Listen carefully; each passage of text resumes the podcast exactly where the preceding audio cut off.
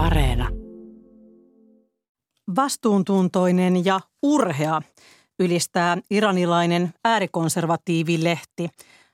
Kaujuhan Salman Rushdin kimppuun perjantai-iltana hyökännyttä Hadi Mataria.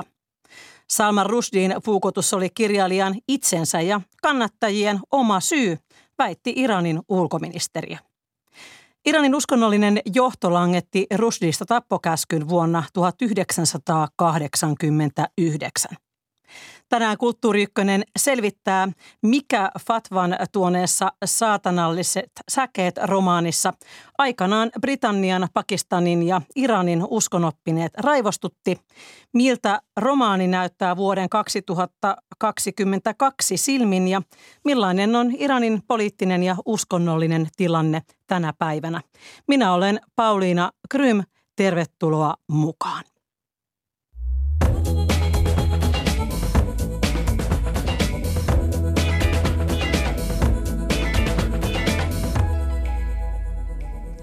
Haastattelin eilen iltapäivällä Lähi-idän ja Pohjois-Afrikan konfliktien asiantuntijaa ja opettajaa Alan Saleh Sadehia. Hän on syntynyt Iranissa, mutta asuu nyt Suomessa. Kysyin häneltä, miten Iranissa ja iranilaisissa medioissa otettiin vastaan perjantainen puukotusuutinen.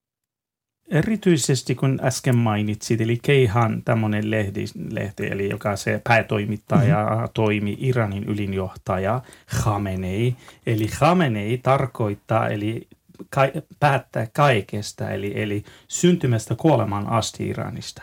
Hän on ihan uskonnollinen op, äh, johtaja, armeijan johtaja, päättäjä, äh, hän päättää sisä- sekä ulkopolitiikka-asioista, eli kokonaan. Mm-hmm. Eli se hänen Tämä, hän on Keihanin päätoimittajakin. Eli kun puhutaan Keihanin päätoimittaja ja, ja, ja Khameneista tarkoitetaan se Iranin virallinen linja. Iranin virallinen linja mukaan hän, hän kiitti Mäteriä eli murhaajan ja, ja sanoi, he ylisti, että hän on noudatti tämä Khamenein käskyä ja fatwan kiitos. Se oli hyvä homma next seuraava on äh, Trumpin ja, ja Pompeon vuoro, eli hänen ulkoministerin vuoro.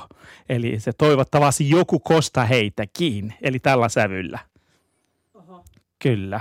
Eli se on siitä, mutta muuta virallinen linja ollut, mutta muut esimerkiksi maltilliset ja oppositioryhmät sanoneet, että tämä onko se nyt hyvä aika puhua näistä asioista ääneen, tämä asia on vanhentunut, nyt Iran haluaa neuvotella esimerkiksi lännen kanssa ydinohjelmasta ja, ja haluaa parantaa suhteita lännen kanssa, onko se tämä hyvä asia, koska kukaan Iranissa ei uskalta kyseenalaista Khamenein puhetta – eikä Khomeinin edes kuollut, kuollut Khomeinin fattuaan. Sen takia niin he vähän pidätteli ja, ja kieli keskeltä suuta puhui näistä asioista. Mutta kansalaiset ajattelee eri tavalla. Eli tämä kansalaisetkin, kun nykyään heillä tosi paljon Twitteriä, Facebookia mä seuraan. Ja, ja he ovat sillä tavalla siitä tosi pahoillani, mikä tapahtui Iranin nimellä. Ja Iranin nimi on tapetille nyt huonolla tavalla. Ulkopuolella. Iran, noin, onko se näin yli kam, noin 10 miljoonaa iranilaisia asuu Iranin ulkopuolella. Oppositioryhmät ja ihan kaikki ovat pahoillani tästä asiasta, että he ovat tosi surullisia, että Iranin maine on pilattu ja ei pitäisi lopettaa tämä fatuan kaltaisia ja ei saa tappaa erimielisiä ja kritikkoja Jumalan nimessä.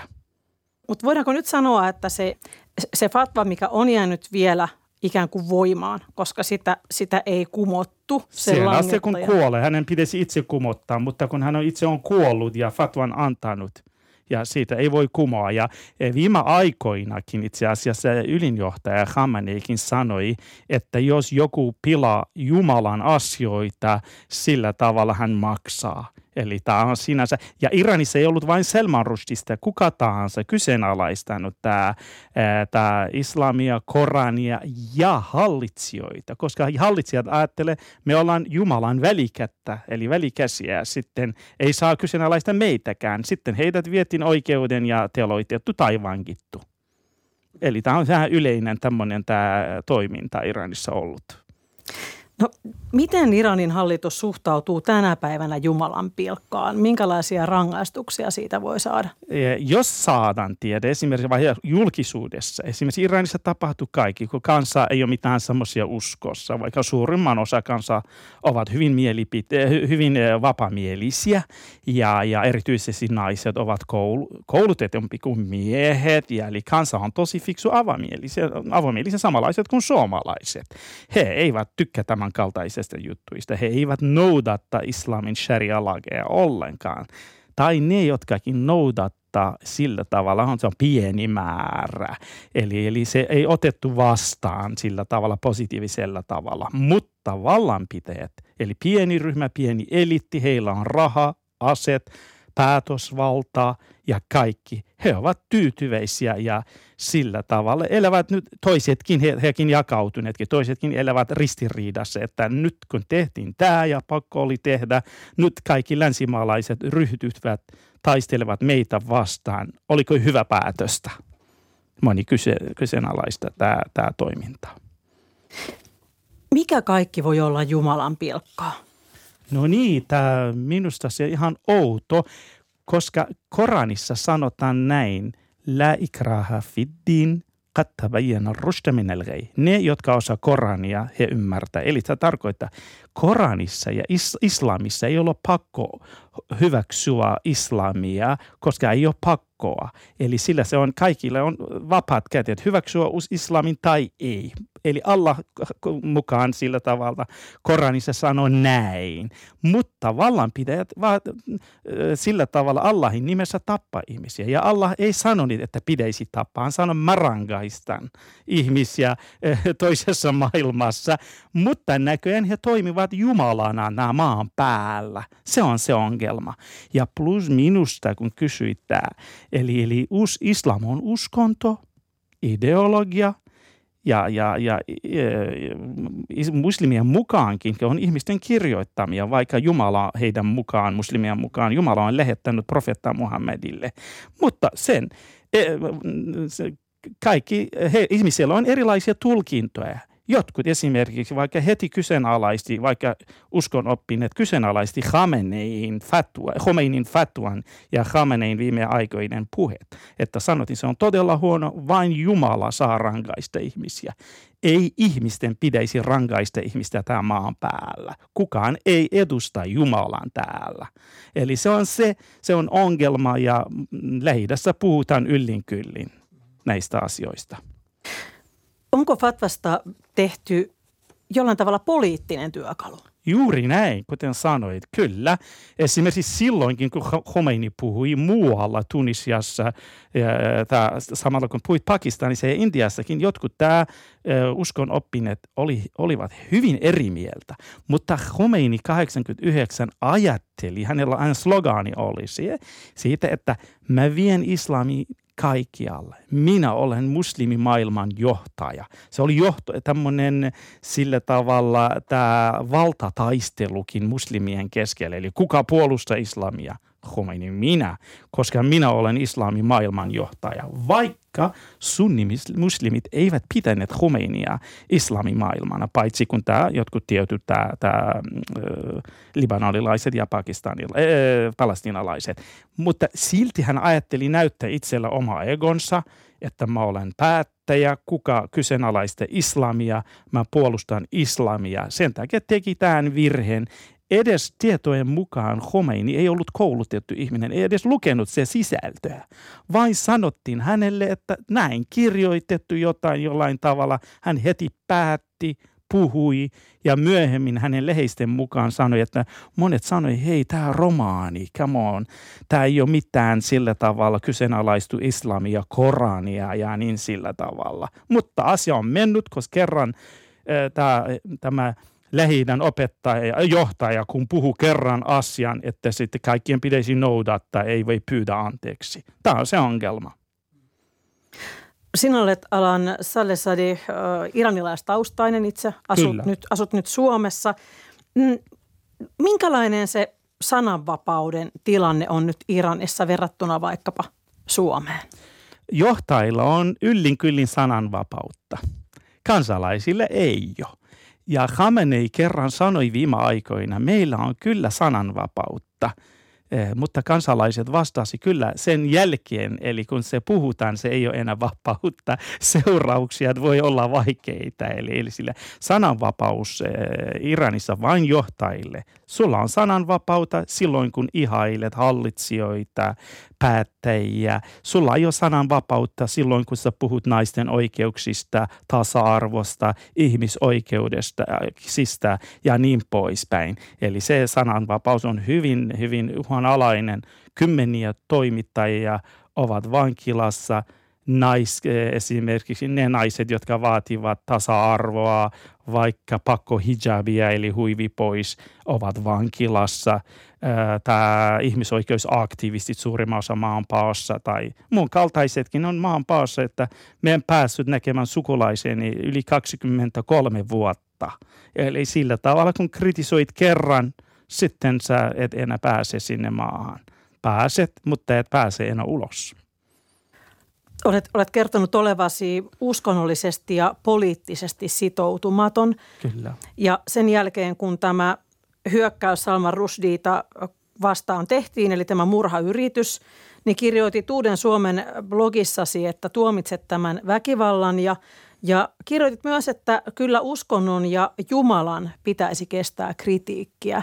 Kyllä. Ja minun kaltaiseni länsimaisen ihmisen on usein tosi vaikeaa ymmärtää sitä, että joku voi kokea Jumalan pilkan niin loukkaavaksi, että on valmis tappamaan sen puolesta tappamaan, kun fatva annetaan, niin voitko selittää tätä minulle? Joo. Fiksut ihmiset, maltilliset muslimit, muslimit eli, eli suurimman osa muslimeista, eli tämä paheksua tämän teko. Eli sillä tavalla eivät hyväksy tämmöisiä Humainin kaltaisia tulkintoja ollenkaan ja sanotaan, että sanovat irti tästä asiasta.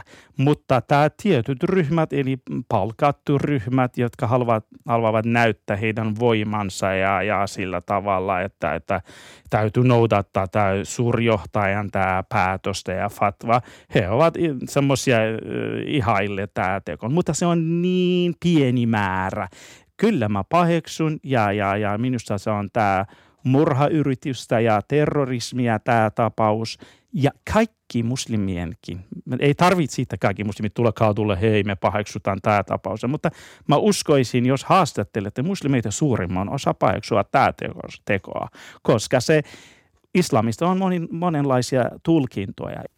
Mainitsit Alan Salesadi aikaisemmin tuossa, että um, mies, joka, joka Salman Rushdie langetti kuolemantuomioon saatanaiset säkeet romanista, niin hän ei itse ollut sen lukenut. Oletko sinä lukenut sitä ja jos olet, niin löysitkö sieltä sitä, mä, sitä kritiikkiä? Mä itse asiassa kyllä, mä luin. Iranissa oli kielletty, mitä, mitä on kielletty enemmän haluttu. Iranissa juodaan enemmän viiniä, esimerkiksi verrattuna vaikka Suomeen ja niin poispäin, koska viinin juominen on kielletty. Eli sillä tavalla. Ja tämä kirjakin oli kielletty, sitten se haluttu kaikki, melkein kaikki iranilaiset lukeneet. Minä en, en löytänyt ollenkaan yhtään sillä tavalla, että olisi ristiriidassa tämä, tämä, tämä e, islamin kanssa tai Koranin kanssa. Salman Rushdie kirjoittanut romaanin, hän puhuu itsellään ja hän, hän on kritikko, ajatteli itse, hän on muslimiperheestä ja samalla. Musla, Salman Rushdin kaltaisia oli tuhansia. Iranissa erityisesti vasemmistomieliset, joilla heillä oli valta ennen iranilaisen islamin tasavalta ja edelleen vasemmisto mieliset Lähi-idässä kyseenalaistavat islamia, Korania yllin kyllin. Eli tämä on ihan normaali tapa, kun iranilaiset istuu tai muslimit istuu kysyvät ja vertailevat islamin maailman länteen ja kyseenalaistavat tietyt osat islamista ja, ja Koranista. Tämä on normaali meinikki ja keskustelu lähi Mutta kun he halusi vain näyttäytyä ja teki tämän tekon, mä uskoisin, jos Khomeini olisi nyt elossa, varmasti olisi vähän miettinyt uudestaan, koska Khomeinin läheiset ja hänen poikakin äh, kerran maininnut, että tämä, olisiko tämä oikea päätös. Mä palaan, palaan vielä tähän viime viikonlopun puukotukseen, jonka uhriksi Salman Rushdie joutui. Ähm, nyt kun me istumme tässä studiossa maanantai-iltapäivänä, vähän myöhäisempänä maanantai-iltapäivänä jo, äh, me tiedämme, että hän on nyt tällä hetkellä toipumassa, mutta vakavia vammoja on silmään, maksaan, käden, hermoihin. Mm, jos tämä hyökkääjä olisi onnistunut tässä iskussaan, niin minkälainen merkitys sillä olisi mahtanut olla? Tämä tyypille. Mm, no, tai, tai koko maailmalle. Koko maailmalle. E, minusta on katastrofia. Erityisesti tämä, jos analysoidaan, että murhaajalla olisi vähän pieni palkkio – mutta kaikki muslimimaatkin olisi vihaneet tämä tyyppi, koska tämä nyt näiden te- tekojen tämä seurauksena varmasti muslimiviha voi sanoa se lännessä kasvaa, koska ajatellaan, kuitenkin ajatellaan hän on muslimien edustaja, vaikka muslimit paheksua tämä tätä tapausta. Eli, eli sillä tavalla seurauksia on niin Iranille on tosi paha. A, tulee lisää tämä pakotteita, B. Länsimaat eivät halua enää tämä paljon keskustella avomielisesti ydinohjelmasta ja ydin, ää, se, koska se on todella tärkeä Iranille, Iranille tämä, tämä purkaa tämä tämä pakotteet. Ja, ja sillä tavalla Iran halusi nyt antaa hyvä kuva itsensä, että taistelee terrorismia vastaan, nyt neuvottelee lännen kanssa. Tämä iranilaisten toive, koska tavaroiden hinnat ja inflaatio on niin korkealla tasolla. Eli koko perheen jäsenet tai, täytyy tehdä työtä, että saadaan leipää tämä, tämä pöydälle. Eli se on niin, inflaatio niin korkealla tasolla. Sen takia haluttiin ja toivottiin, että – nyt neuvotellaan lännen kanssa, tilanne rauhoitu. Mutta nyt tämä pahensi tilannetta, että nyt ajatellaan, tulee lisäsaartoja, lisää, lisää pakotteita Irania vastaan. Ja jos Iran ei pyydä anteeksi ja noin tällä tavalla jatka, varmasti Iranin viholliset tai, tai lännen liittolaiset, lähi liittolaiset ryhtyvät tekemään jotain Irania vastaan, koska sanotaan näin, ei jää Salman Rushdille, eli tämä se voi jatkua, eli sillä tavalla, jos näin hyväksytään Salman Rushdin tappamista, koska Salman Rushdie oli tämä symboli, sananvapauden symboli muslimimaissa erityisesti. Näin kertoi eilen tapaamani lähi ja Pohjois-Afrikan konflikteihin erikoistunut asiantuntija Alan Saleh Sadeh.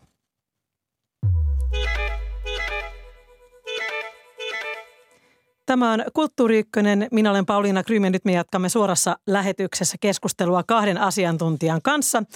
Minä istun studiossa ja Edinburghissa Iso-Britanniassa istuu arabian kielen ja islamin tutkimuksen professori, joka on kirjoittanut lukuisia kansantajuisia tietokirjoja islamista. Jaakko Hämeenanttila, tervetuloa mukaan. Kiitos, kiitos. Ja Turun yliopiston englanninkielen professori Joel Kuortti, joka on väitellyt Salman Rushdista parikymmentä vuotta sitten, hän istuu Tampereella. Tervetuloa. Kiitos, kiitos. Ensimmäinen kysymys teille kahdelle. Miten paljon te yllätyitte, kun te luitte tai kuulitte tai näitte uutisen ehkä televisiosta tästä Salman Rushdin murhayrityksestä? No, jos mä vaikka otan ekan vuoron tässä, niin siis se oli tavallaan yllättävää ja tavallaan ei. Että jos minulta olisi kysytty aikaisemmin, että mikä on todennäköisyys, että, että Rusdille tapahtuu jotain jonain kymmenen vuoden periodina, niin mm. kyllä tämä riski on koko ajan ollut olemassa jonkinasteisena. Mutta kyllä se on sillä paljon takan, taustalla ollut viime aikoina, varmaan toistakymmentä vuotta, että se ei ole hirveän aktiivinen ollut. Että kyllä se, että se, että huomasi, että nyt, nyt sen kimppuun on käyty, niin kyllä se sillä tavalla – oli yllätys, vaikka tosiaan pitkällä tähtäimellä voisi sanoa, että ei se ehkä niin hirveän yllättävä ollut. Näin siis Jaakko Hämeenanttila. Entä Joel Kuortti? Samoilla linjoilla kyllä, että tämä riski on ollut aina olemassa, mutta että Rusti on nyt enemmän ollut, ollut sitten näköisellä, niin ehkä semmoisia tilaisuuksia on sitten helpommin tarjoutunut tässä vaiheessa, että, että se tapahtui nyt, niin oli yllätys, mutta että se, se, että se tapahtui, niin se ei sinänsä ollut yllätys. Niin Salman Rushdiehan asui todella vuosia maan alla, piilotteli, eli todella eristettyä elämää, mutta nyt viime vuosina hän on käyttänyt jopa julkisia kulkuvälineitä New Yorkissa, näin kerrotaan, ja, ja kävellyt siellä ihan avoimesti puistossa. Ja nyt sitten tapahtui, näin tämä hyökkäyshän tapahtui todella New Yorkin osavaltiossa, mutta, mutta pienemmässä pienemmässä kaupungissa, paikassa, missä hänen piti pitää luento siitä, että kuinka turvallinen paikka Yhdysvallat on vainotuille ajattelijoille ja, ja kirjailijoille. Ähm, Jakko Hämeenanttila, sinä olet tällä hetkellä Iso-Britanniassa ja löysin tällaisen lukeman, että sen väestöstä kuutisen prosenttia, tällä hetkellä yli kolme miljoonaa brittiä on, on muslimeja – uskonnolliselta Joo. vakaumukseltaan. Miten Salman Rushdin murhayrityksestä on uutisoitu siellä? No mä en mitenkään hirveän laajalti siihen perehtynyt täällä, täällä pitänyt mitään mediakatsausta, mutta kyllähän täällä on pohjimmiltaan täysin samanlainen reaktio ollut kuin Suomessa, että sitä on toisaalta, toisaalta niin kuin, niin kuin järkytetty, että tällainen isku tuli ja sitten, sitten sitä on, on, on sekä taustatettu taustatettu näitä, näitä, näitä, näitä, mistä tässä on kysymys ja päivitetty. Monikin on unohtanut koko Salman Rushdin tapauksen, nuoremmat varsinkin. Että en mä oikeastaan näistä mitään erityisempää painotuseroa Suomeen verrattuna. Tuossa Alan Salessahde mainitsi tämmöisen muslimivihan. Onko siellä näkynyt mitään tällaisia reaktioita, että, että muslimeita vastaan olisi hyökätty tai heistä olisi kirjoitettu jotakin? Niin ei varmasti ole, ne, ole mitään, että niitä vastaan olisi hyökätty. Se on vähän sama niin kuin Suomessa sekin, että kyllähän toki täällä on jatkuvasti muslimivihamillisia ryhmittymiä, kuten Suomessakin. Ja, ja silloin tietysti, jos sellaisia keskustelupalstoja ja muita menee katsomaan, niin mm. se on sitä sama, milloin sinne menee, niin siellä löytyy sitä samaa, samaa muslimivihaa. Toki totta on, että, että tällainen, tämä isku ja sitten se nousee näin vahvasti esille taas kertaalleen, tuo varmasti sen pienen piikin yleisissä asenteissa, että varmasti tämä jotenkin ainakin hetkellisesti siirtää, siirtää niin kun äh, asenteet muslimita kohtaan sinne negatiivisempaan suuntaan. Mutta kyllä mä toisaalta luulen, että jaka, jaka asia vähän niin kuin tasottuu ja aikaa kuluu vähän sinne, eikä sitten palata siihen normaaliin, jossa on ikävä siinäkin mukana aika paljon äh, islamvihaa. Mm. Tämä fatva, eli, ja fatvahan tarkoittaa, no niin, ehkä sinä se oikeastaan saisit Jaakko Hämeenanttila lyhyesti selittää meille vielä kerran, mikä on fatva ennen kuin minä jatkan. Joo, se, missään nimessä se ei ole tappokäsky, niin kuin se usein on, on, on käännetty. Eli fatwa on yksittäisen uskonnollisen oppineen mielipide jostakin asiasta, ja se voi olla täysin arkinen, saako liivatetta käyttää, siinä on annettu vastauksena fatwa, tai fatvoja useita, ja periaatteessa jokainen uskonnoppinut mistä tahansa uskonnollisesta kysymyksestä voi antaa mielipiteensä. Ja tämä kyseinen fatwa on siis Aitola Khomeinin mm-hmm. vastaus siihen, kun hänet oli kysytty, että onko tuo kirja osoitus siitä, että Salman Rushdie ei ole enää muslimi, onko hän kääntynyt pois islamista. Ja tämä oli Khomeinin tulkinta, että tosiaankaan hän ei varmastikaan lukenut itse koko kirjaa, mutta kyllä sitä varmasti hänelle, hänelle referoitu. Ja tässä sitten se, se syy ei ollut nyt kun vastasit noin, niin, niin syy ei ollut siis kirjan sisältö, vaan se, että hän olisi hylännyt uskontonsa. Kun mä oon käsittänyt, että se kirjan sisältö on ollut se, mihin hän viittasi. Niin siis se kirjan sisältö on se, se osoitus siitä, että, mm, aivan, että juuri näin. on kääntynyt pois. No. Juuri näin, joo, kiitos. Mm, tämä Saatanalliset säkeet oli Rushdin viides romaani ja sitten näitä romaaneita on kertynyt laskujen mukaan jo 13 kappaletta, sitten on muita kirjallisia teoksia päälle, yhdet muistelmat ja hänet on lyöty ritariksi Iso-Britanniassa viime vuosikymmenellä. Hän on saanut useita kansainvälisiä palkintoja – ja todella viime perjantaina hänet yritettiin tappaa New Yorkin osavaltiossa. Hän sai vakavat vammat, joutui sairaalaan. Nyt olemme kuulleet, että hän on päässyt hengityskoneesta ja hän on pystynyt lausumaan muutaman sanankin jo, äh, eli on toipumassa. Mutta vammat ovat vakavat ja varmaan sellaiset, mitkä tulevat hänen loppuikäänsä jollain tavalla leimaamaan. Tämä, mikä on kiinnostavaa minun mielestä, niin, niin tuota, on, on Iranin reaktio. Iranin ulkoministeriö sanoutui kyllä julkisesti irti tästä attentaattiyrityksestä, että tämä ei ole ollut heidän, heidän miehensä tekosia, mutta samalla sanoo tai, tai tuo lausunnon, jonka mukaan kirjailija saa syyttää tapahtuneesta itseään. Niin onhan tämä nyt jotenkin aika hurjaa. Miten tämä pitäisi tulkita? No ka- kaivo siinä on lähinnä ajatettu siis sitä, että katsotaan, ajattelin, kun Rusdi on suututtanut ihmisiä, kun on suututtanut, sitten, sitten on siinä vaarassa, että joku, joku hourupää tulee ja, tulee ja hyökkää kimppuun. Niin mä en ole nähnyt koko sitä lausuntoa, että mä olen tässä vain lehtitietojen varassa, mutta, mutta ilmeisesti tästä siinä on kysymys. Tämä murhan yrityksestä pidätetty mies on 24-vuotias Hadi Matar. Hänet otettiin paikan päällä kiinni tässä tilaisuudessa. Kaliforniassa syntynyt Yhdysvaltain kansalainen. Hänen vanhempansa ovat tulleet Libanonista. Ja hän on harras muslimi ja hänen tiedetään kannattavan ääri-islamia. Hänen äitinsä on kertonut, että poika radikalisoitui vieraillessaan Libanissa, mutta nämä yhteydet ääriliikkeisiin ovat ilmeisesti hieman epäselvät. Hän on vakuuttanut syyttömyyttään. Mm, tämä mikä on sinänsä ehkä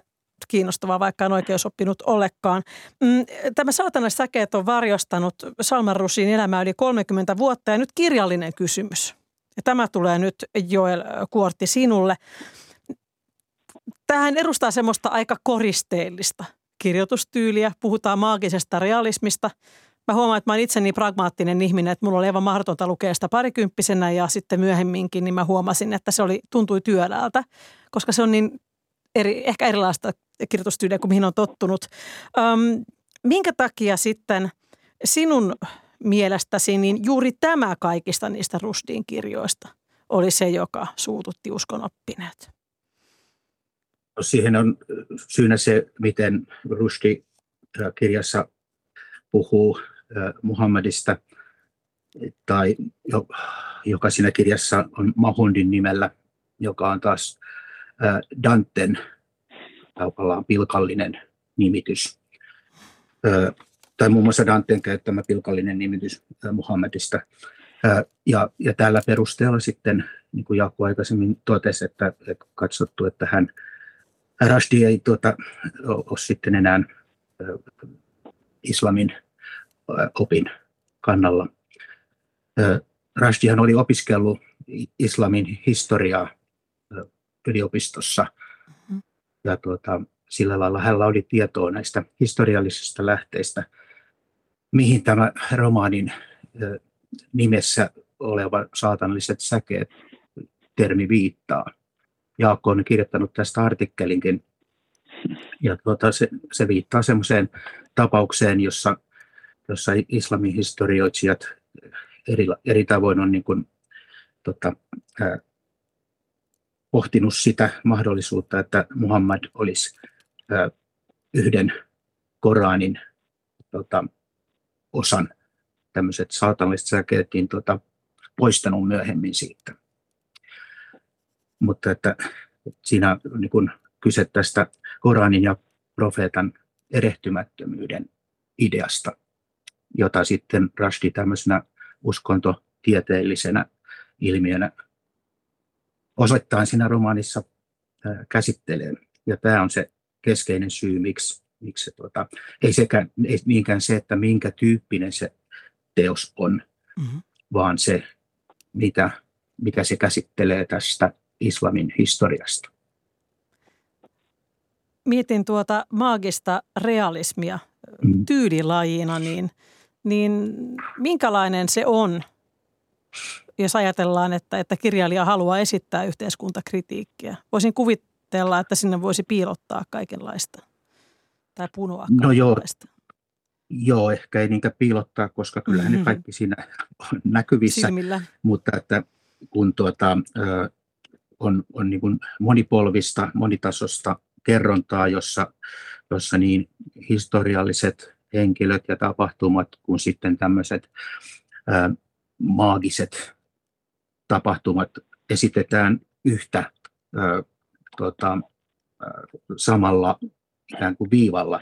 Molemmat on tosia ja, ja näin, niin tota, siinä tulee semmoinen, että mikä nyt sitten on totta. Ja, ja siinä mielessä niin kuin, tota, tätä mielikuvituksen käyttöä siitä, että minkälainen yhteiskunta on, minkälainen olisi hyvä yhteiskunta ja, ja näin, niin siinä voidaan esittää semmoisissa muodoissa, jotka ei ole sitten ikään kuin normimielessä faktapohjaisia, vaan mm-hmm. just nimenomaan tätä maagista mielikuvitusta. No Salman Rushdie oli, oli todella maan alla vuosia tämän fatvan langettamisen jälkeen ja, ja pelkäsi ihan syystäkin henkensä puolesta. Näkyykö teidän mielestänne tämä, tämä niin kuin fatva Salman Rushdien niin kuin, niin kuin toiminnassa ja näissä romaaneissa, siinä tekstissä sen langettamisen jälkeen? Haluaako Edinburgh vastata ähm. tähän? No mä en usko, että mä, mä tunnen Rushdin, Rushdin myöhempää tuotantoa kovin hyvin, että kyllä Joella varmaan parempi vastaamaan tuohon. Joel, ole hyvä. Joo, tuota, ei ihan hirveästi, ähm, mutta tuota, hän, hän kirjoitti tuota, sitten ensimmäiseksi tuota, tämän saatanisten säkeiden jälkeen tämmöisen lasten tai nuorten romaanin mm. Harun ja tarinoiden meri, jossa just tätä tarinoiden totuudellisuutta ja et, et, tota, miten, miten niin kuin fiktio voi olla totta.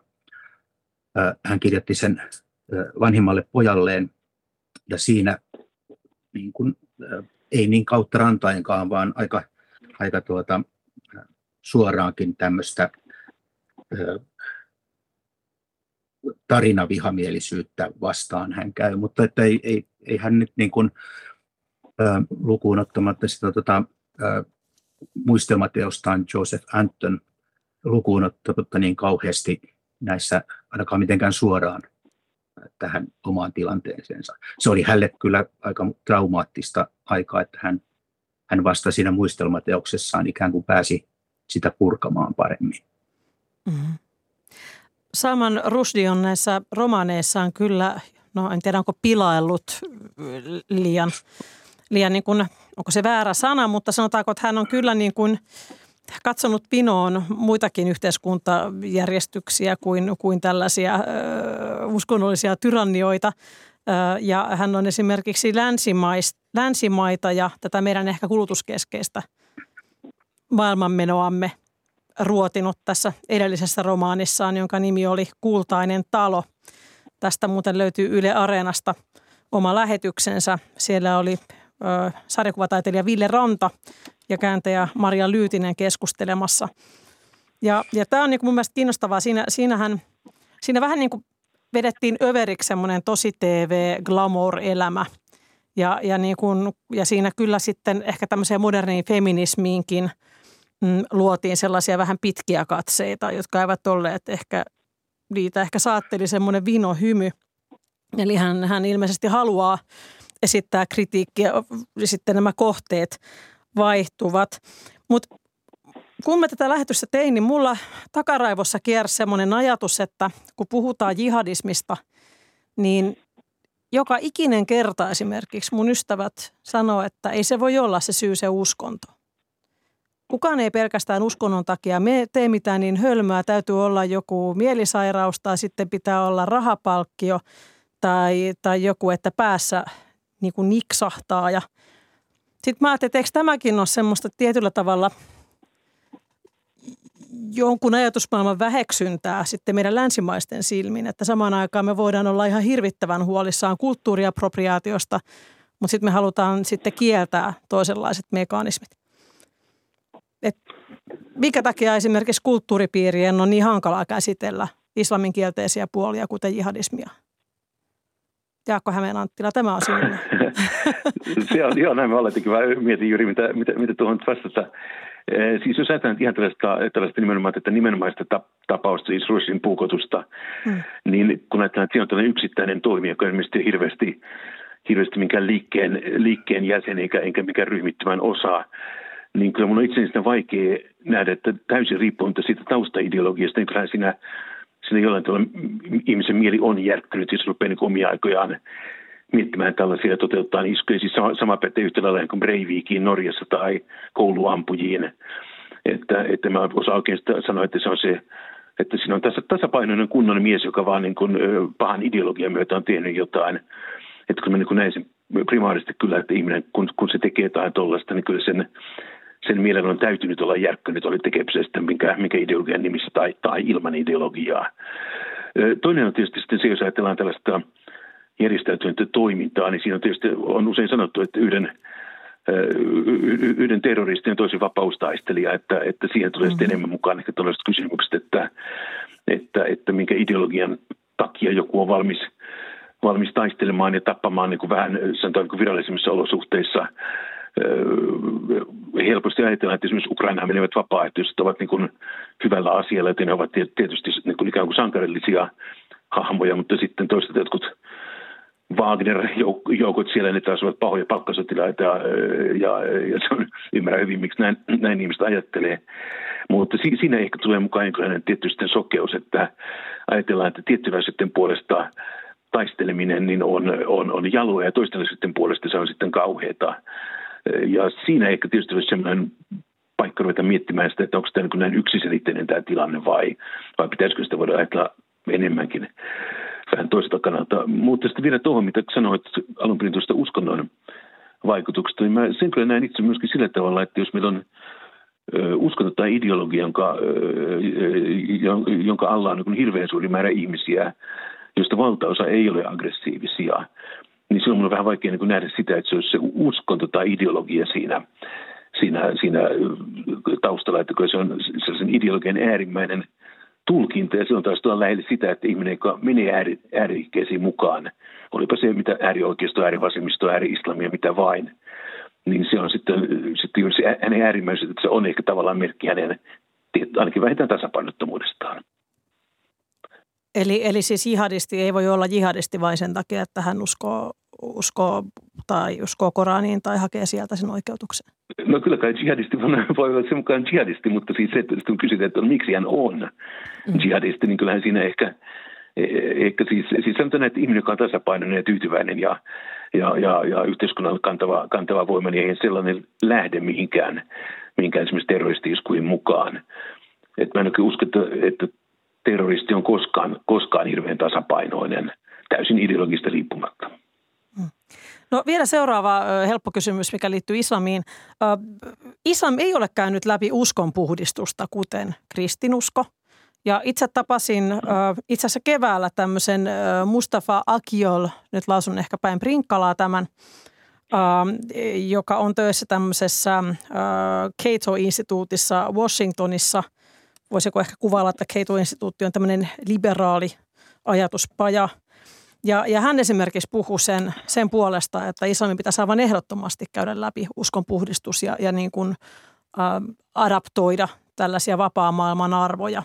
Mutta miksei sitä nyt ole niin kuin jotenkin vieläkään tapahtunut? No se on, se on hyvä kysymys. Siis siinä se tietysti liittyy, liittyy myöskin maailmantilanteeseen että jos ajatellaan niin eurooppalaista, mä en ehkä puhuisi niinkään uskonpuhdistuksessa, vaan ehkä pikemminkin, pikemminkin valistusaika tulisi mm. enemmän mieleen, Kyllä. mieleen tässä. Niin se oli, se oli satavuotinen prosessi, tai siis monisatavuotinen prosessi, joka hiljalleen johti valistukseen. Vielä valistuksen jälkeenkin meillä oli sitten, sitten oli, oli aika paljon, paljon veritekoja Euroopassa aina sanotaan toisen maailmanstaan asti. Eli vielä valistuksenkin jälkeen kului, kului, kului vielä pitkälti toista vuotta ennen kuin päästiin jotenkin tasapainoisempaan demokratiatilanteeseen sanotaan 50-luvulta alkaen Länsi-Euroopassa. Ja jos ajattelee sitten arabialais islamilaista maailmaa, pysyttelen sen piirissä, koska se on tavallaan se, jonka tunnen parhaiten, mm-hmm. niin, niin siellä asiat on aika, aika sekavasti vielä muutama vuosikymmen sitten. Se on edelleen tänä päivänä aika paljon aika pahojakin ristiriitoja ja osittain väkivaltaisia ristiriitoja. Että siitä, siinä se mahdollisuus, että siellä uskonnon tulkinta kehittyy kehittyy tällaiseen, tällaiseen niin valistuneempaan suuntaan, niin, niin se, on, se on pitkä tie ja voidaan sanoa, että se olisi ehkä yllättävää, jos sieltä se olisi lähtenyt näin nopeasti kehittymään. Että se olisi niin kun, siinä missä länsimailla tarvittiin vuosisatainen prosessi, niin siellä riittäisi ehkä, ehkä muutama vuosikymmenen prosessi, että ehkä silläkin tarvitaan se muutama vuosisata. Voisiko teknologia nopeuttaa tätä? Nythän meillä on vähän eri viestintäkanavat niin hyvässä kuin pahassakin kuin silloin aikanaan, niin, kun mä, meillä oli ehkä hänituskin kirjapainotaito. Joo, voidaan sitten tietysti katsoa vähän teknologiaa ja somia ja muuta ja sanoa, että vaan voiko se huonontaa. Niin. tilannetta. Mä luulen, että sillä on kykyä kyllä molempiin, että en, en varsinaisesti usko, että se väline on tässä vastaus.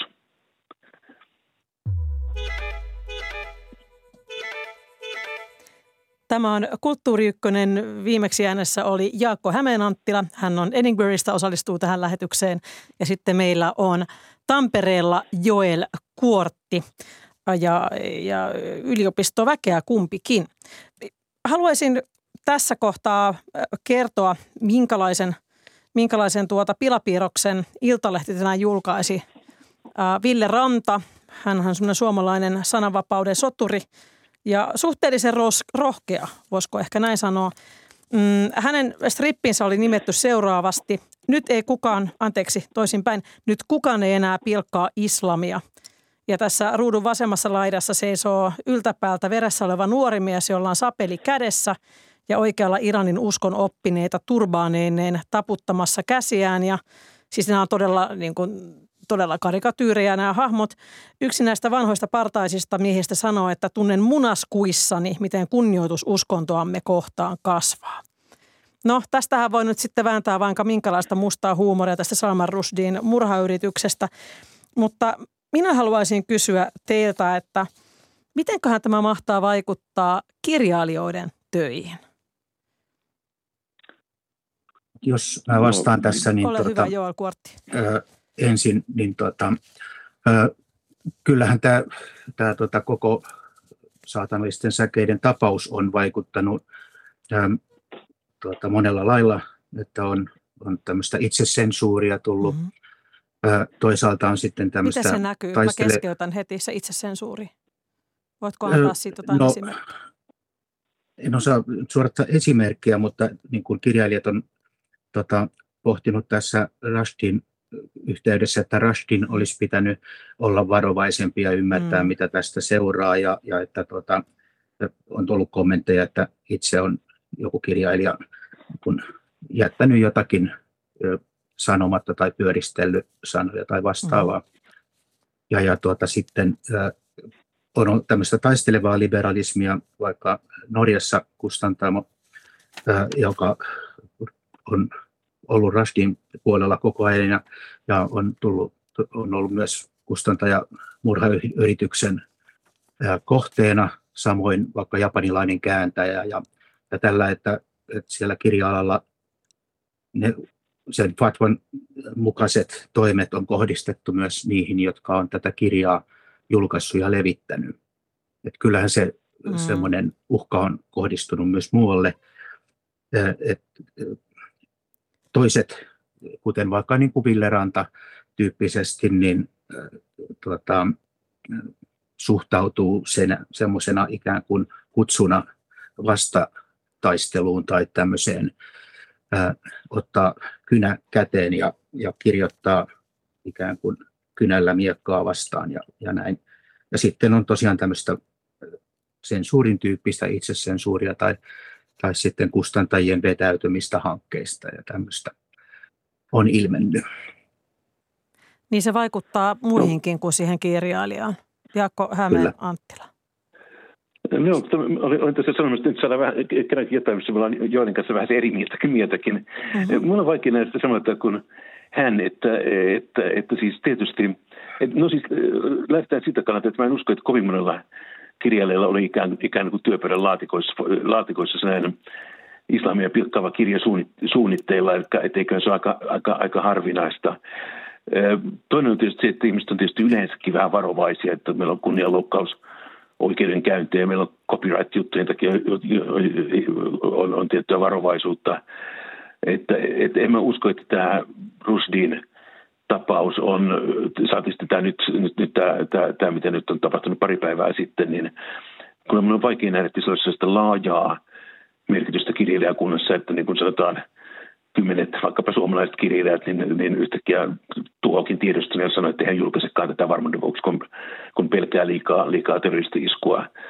Et, et mä luulen, että et, et toki sellaista voi ihan yksittäisessä tapauksessa olla, mutta, mutta en usko, että se on niin suurta vaikutusta mutta en tiedä, onko joilla paljonkin niin kuin vastaan sanottavaa tässä. No ei suoraan sitten, että et, on vaan tullut semmoisia kommentteja vastaan tässä vuosien varrella, mm-hmm. Että ei, ei varmastikaan mistään laajasta asiasta ole kyse, niin kuin sanoit, että, että, mutta että jotain vaikutusta sillä on ollut. Joo, Sä... jotain pientä mekin, kyllä me löydetään sitten samanlainen niin. sopu, sopu tässä asiassa. Joo. kyllä. Kyllä, ja saattaahan sitten itsesensuuria tulla myös toiselta puolelta, jos halutaan olla esimerkiksi todella poliittisesti korrekteja, vaikka sitten Joo. vähemmistöjä kohtaan, Varmasti. mietitään mitä kehdataan kirjoittaa. Voisiko esimerkiksi, mm. voisinko minä kirjoittaa kirjan jihadisti pojasta, koska olen valkoinen suomalainen nainen, joka on aikanaan kastettu, joskin kirkosta olen eronnut, mutta sittenhän tulee nämä kysymykset esiin ja se onkin sitten mm. erilainen, erilainen tuota rajoittaminen. Mm, Entä sitten, itse asiassa haluan kysyä teiltä saman kysymyksen, jonka kysyin Alan Sade Sadehilta, mutta luen tähän pohjalle äh, tällaisen lainauksen Salman Rushdilta. Hän piti joulukuussa vuonna 1991, eli aika pian sen jälkeen, kun Fatva oli hänen langetettu, puheen, jossa hän sanoi, että sananvapaus on itse elämä. Ja sitten hän tosiaan oli nyt nousemassa lavalle jokunen vuosikymmen myöhemmin ja kävi miten kävi. Ja jos hyökkääjä olisi onnistunut tappamaan Salman Rushdin perjantaina New Yorkin osavaltiossa, niin mikä merkitys sillä olisi ollut maailmalle? Jaakko Hämeenantti. No, mä en, en mä oikein usko, että sillä, varsinkin kun verrattuna tähän nyt, nyt, nyt nykyiseen tilanteeseen, niin mitään suurta merkitystä, että, että on, onnistutteko vaan iskemään, iskemään niin hänet puolikuolleeksi vai kokonaan kuolleeksi. Sillä tuskin on suurta merkitystä. Se taas, mitä tämä yleensä tämä isku aiheuttaa, niin mä luulen, että tämä on kyllä suhteellisesti niin kuin nopeasti ohimenevä. Että, että jos ajattelee just esimerkiksi Iranin pakotteita ja muita, niin ne on jo sellaisella tasolla, että on vaikea kuvitella, että mitä olennaista kiristystä siihen ruvetaan edes suunnittelemaan. Että mä luulen, että tämä menee, menee niin kuin, suhteellisesti nopeasti, nopeasti ohi ja sillä ei ole mitään tällaisia pitkäkestoisia seuraamuksia. Niin, niin vaikka Iranin ulkoministeriö antoi tämän lausuman, hän olisi voinut myös olla hiljaa. No, mutta he päättivät siis Iran ei, Iran ei, niin, Iran ei ole virallisesti mitenkään sanonut sen vastuussa, ainakin mitä lehtitiedosta voisi kuvitella näyttää, että näyttää mm. nimenomaan ihan yksittäistä toimijalta, että ilmeisesti Iran ei ole vastuussa siitä, ei. paitsi tässä yleisellä tasolla, että, niin. että, että tämä fatwa on aikoinaan julistettu. Mutta eihän, heidän ei olisi ollut pakko sanoa virallisesti, virallisessa yhteydessä, että tämä on kyllä Salman Rushdin oma syy, että kyllä siinä mielessä niin. tässä mielestäni härnätään. Että jotenkin ajattelen, Joo, kyllä. Että, että kyllä tässä liiketään nyt tulitikulla tai sitten ei välitetä – Kyllä jo, siis se, hekään eivät ole niitä maailman diplomaattisimpia ihmisiä Ei. välillä, se on totta. Ei. Joel Kuortti, mitä sinä ajattelet? Joo, mä olen samaa mieltä, että mikäli ei nyt sitten tule ilmi mitään semmoista, että, että tällä tekijällä on ollut jotain yhteyksiä ja tukijoita tai tämmöistä, niin, niin se jää, jää tämmöistä, tämmöiseksi tota, Rastin kannalta valitettavaksi tragediaksi, mutta että noin mediakannalta tai, tai laajemmin merkitykseltään niin tota, vähäiseksi sitten.